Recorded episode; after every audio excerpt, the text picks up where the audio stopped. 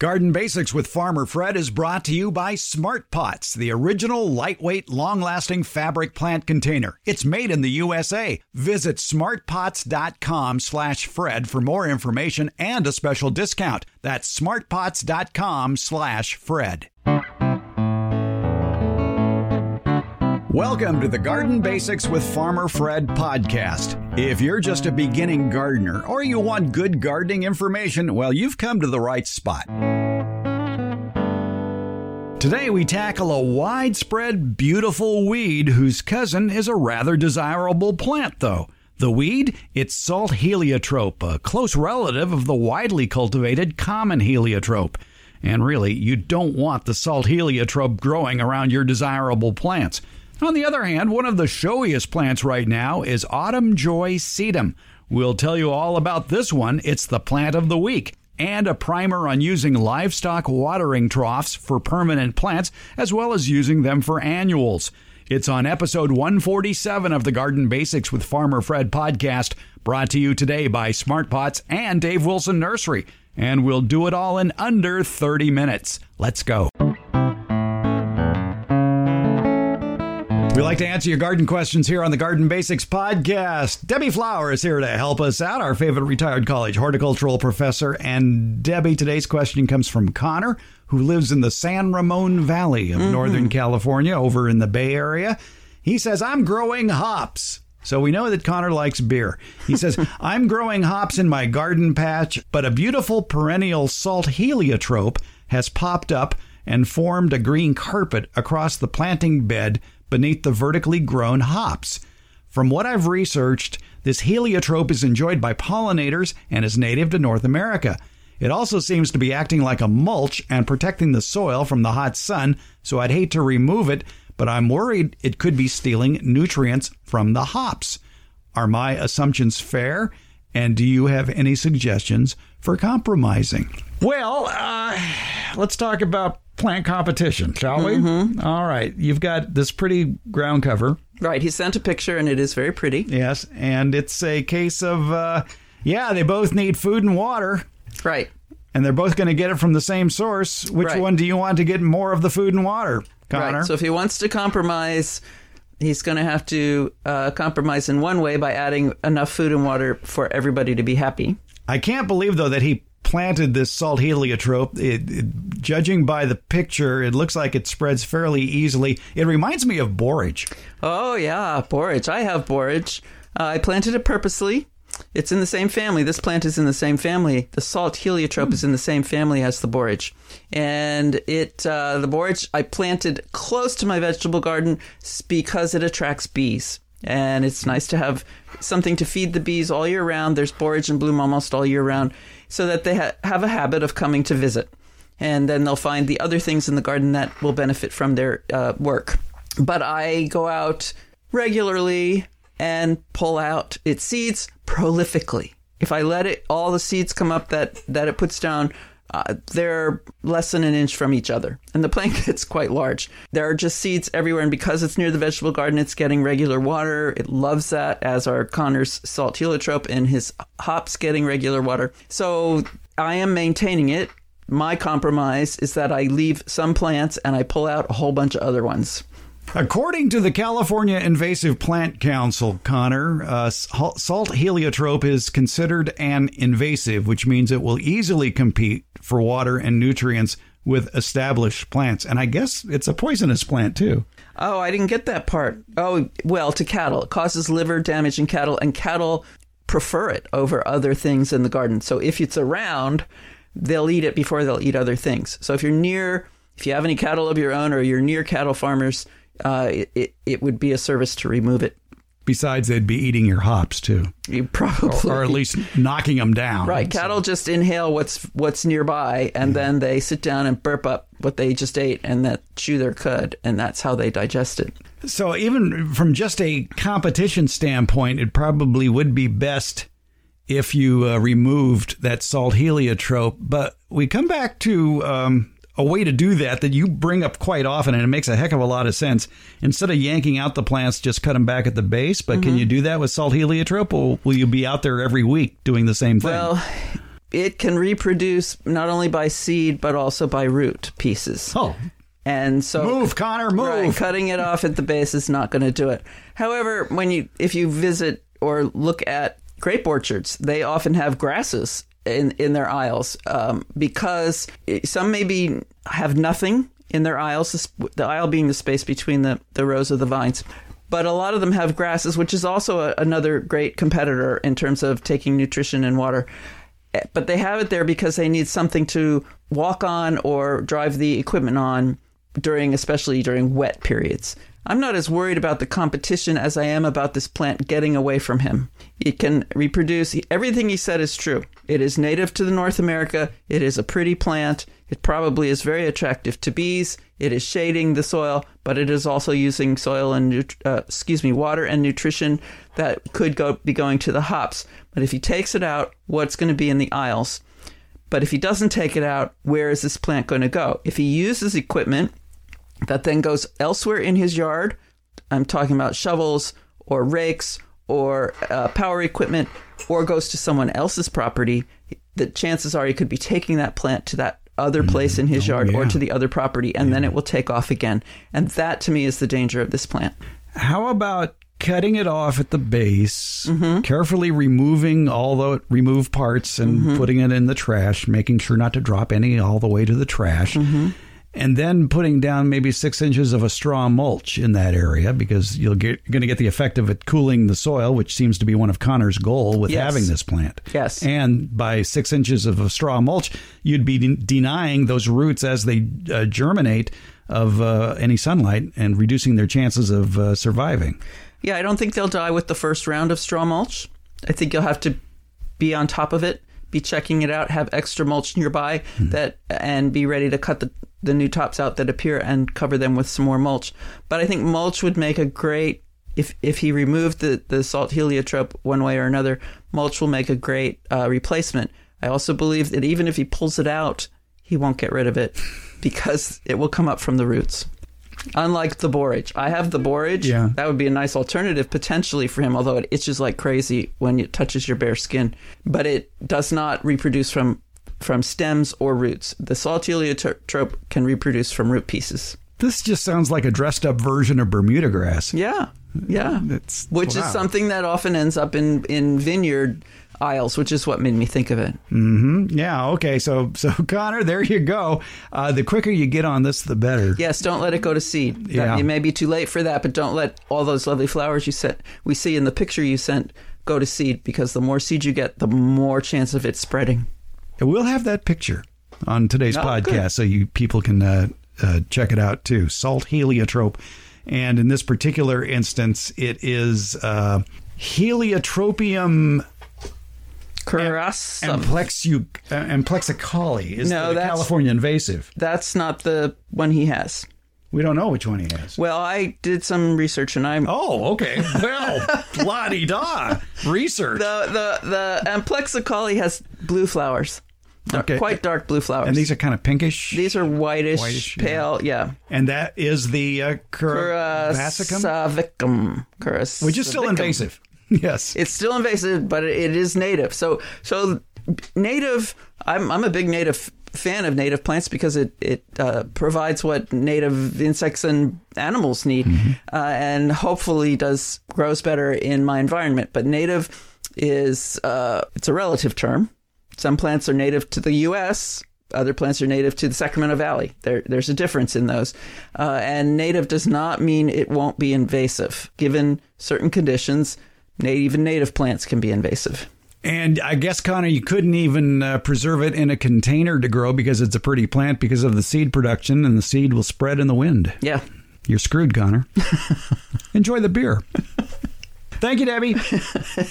You're welcome, Fred. On today's show, we discussed a rather invasive weed that unfortunately is very pretty, and you might be tempted to keep it around the salt heliotrope. You may have never heard about it, you may have never seen it. Well, we have more information about salt heliotrope available in the latest Garden Basics with Farmer Fred newsletter on Substack. Also, in the latest newsletter edition, more information and pictures about the plant of the week, Autumn Joy sedum. and more details about growing blueberries in watering troughs. As the newsletter grows, so will the subject matter. So, yes, it will be a good supplement for the Garden Basics podcast, but there will be a lot more garden related material, pictures, and maybe a mini podcast or video garden tips as well. It's the Garden Basics with Farmer Fred newsletter on Substack. And best of all, it's free. There's a link in today's show notes. Or just go to substack.com and do a search for Garden Basics with Farmer Fred. That's substack.com slash garden basics. That's one word, garden basics. Think of it as your garden resource that goes beyond the basics. It's the Garden Basics with Farmer Fred newsletter, and it's free. We're glad to have Smart Pots on board supporting the Garden Basics podcast. Smart Pots, it's the original award winning fabric planter. It's sold worldwide, and Smart Pots are proudly made 100% in the USA. Smart Pots come in a wide array of sizes and colors. If a frost or freeze is in the forecast, moving your frost tender plants that are in the smart pots that have handles make them easier to move closer to the house for added warmth, or you could even move them inside for the winter. Visit smartpots.com slash Fred for more information about the complete line of SmartPots lightweight, colorful fabric containers. And don't forget that slash Fred part because on that page are details of discounts when you buy SmartPots at Amazon. If you want to see them before you buy, SmartPots are available at independent garden centers and select Ace and True Value hardware stores nationwide. To find a store near you, visit smartpots.com From the oh. garden email bag, Robert writes in and says, I'm thinking about getting a few of those metal watering troughs for my winter greens, such as lettuce and kale. And I might use them for next spring's tomatoes, peppers, and blueberries. Do I need to get the deeper troughs or will the more shallow troughs work? And what is a good soil to use? Also, how would caneberries do in those troughs? Oh, I'm a big fan of those water troughs, Robert. How about using both sizes? Winter greens are shallow rooted. They'd do fine in the smaller watering troughs, which are about a foot high, two feet wide, and four feet long. The larger troughs are better suited for tomatoes, peppers, and blueberries. Those troughs are two feet high, two feet wide, and they're available in different lengths, usually in four and six foot lengths. These stainless steel galvanized troughs are readily obtained from a good farm supply store and online as well. And while you're there, uh, pick up some oil based enamel tractor paint and primer for those shiny, sun blinding silver troughs to match your surrounding decor.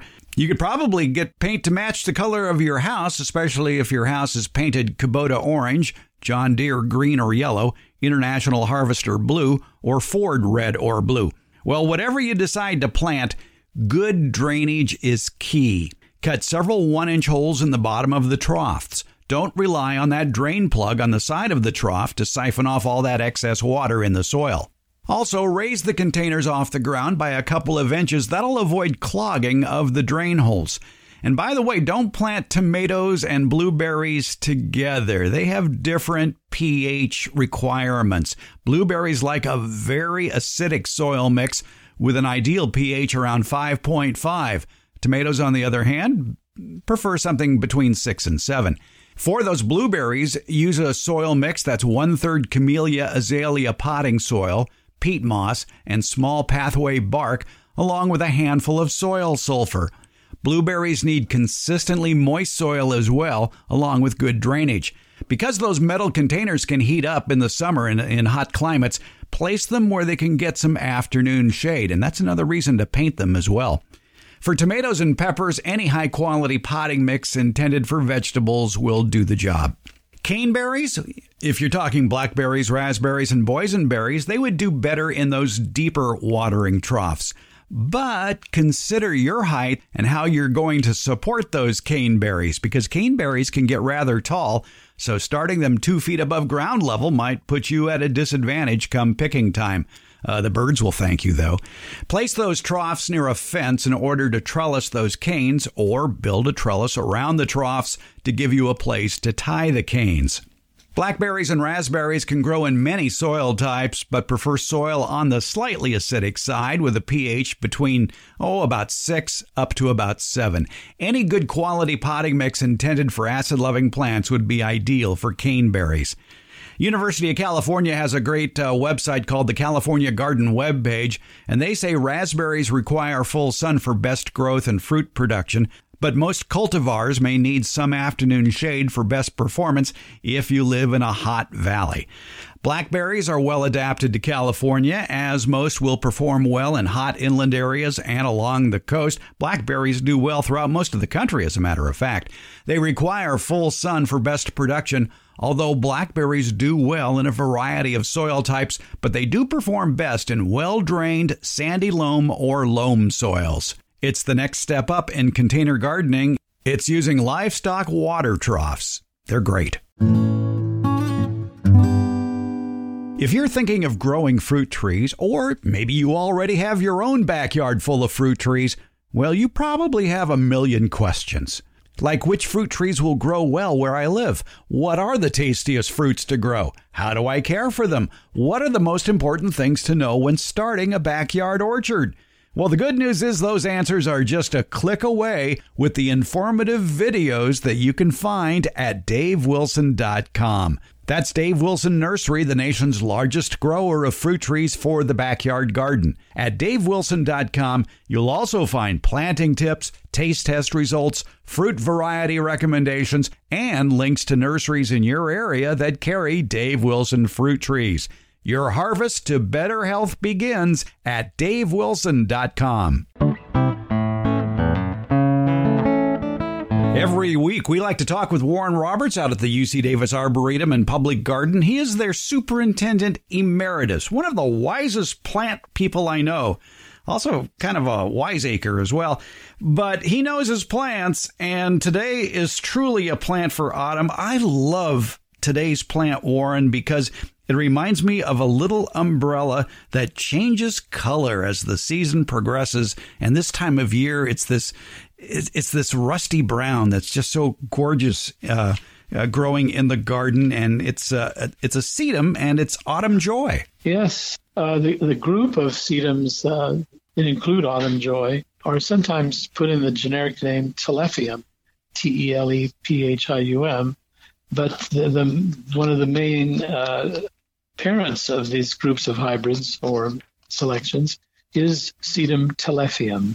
And Sedum telephium occurs right across from Europe eastward to Japan, it has really wide, wide range. And you're right, they kind of look like little umbrellas uh, on, on leafy stems, and the leaves are usually kind of a pale green and uh, fleshy. It is a it is a succulent for sure. And the Sedum telephium itself it has been known and grown uh, in Europe for a long time. But then, as as European culture spread, we can say invaded, but we could just say spread to the east. Another species uh, came uh, into uh, cultivation, and that was Sedum spectabile spectabile in Latin means, I think, means uh, spectacular. uh, and they look much the same as the Sedum telephium. And one of the most famous hybrids of those two species is called Sedum autumn joy.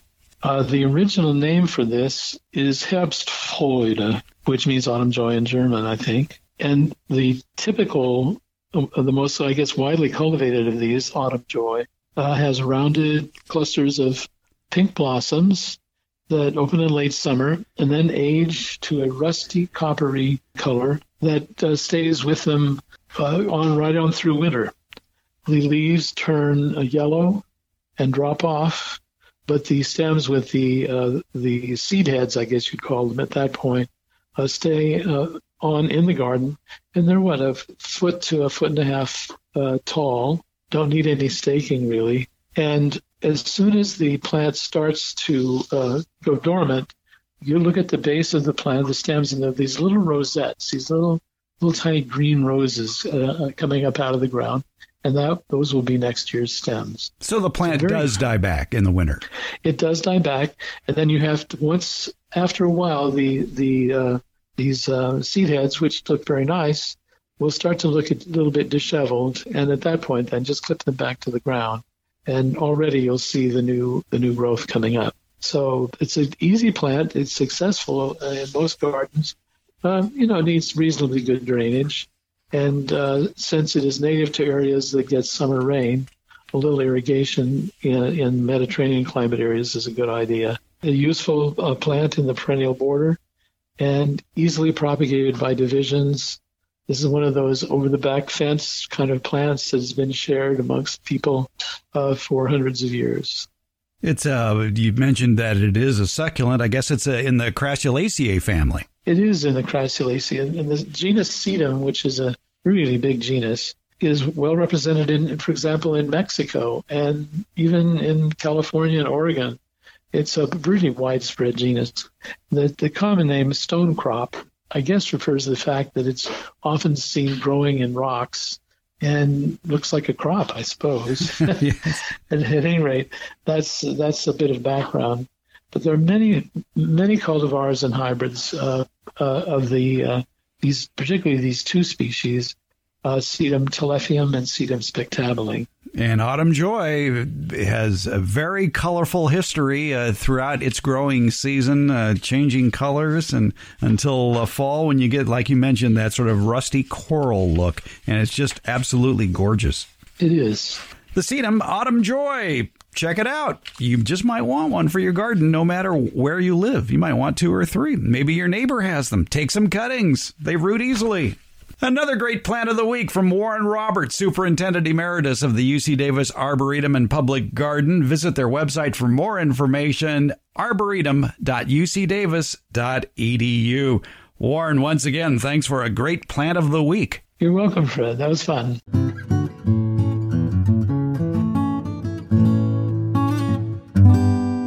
Garden Basics with Farmer Fred podcast has a lot of information posted at each episode transcripts, links to any products or books mentioned during the show. Plus, you can just listen to the portions of the show that interest you. It's been divided into easily accessible chapters. There's other helpful links for even more information, including info about the new Garden Basics newsletter. And just like the podcast, it's free. Plus, you'll find more information about how to get in touch with us. Leave an audio question without making a phone call via SpeakPipe. Go to speakpipe.com slash garden basics. It's easy. Give it a try. You can also use your phone to call or text us the question and pictures 916 292 8964. 916 292 8964. And you can email us, fred at farmerfred.com. And if you tell us where you're from, that's going to help us out greatly to accurately answer your garden questions. Because as I'm fond of saying, all gardening is local. In the show notes, you'll find links to all our social media outlets, including Facebook, Instagram, Twitter, and YouTube. And there's a link to the farmerfred.com website. And if you would please, if you hear something you like on the podcast, please share it with your friends and family. Thank you.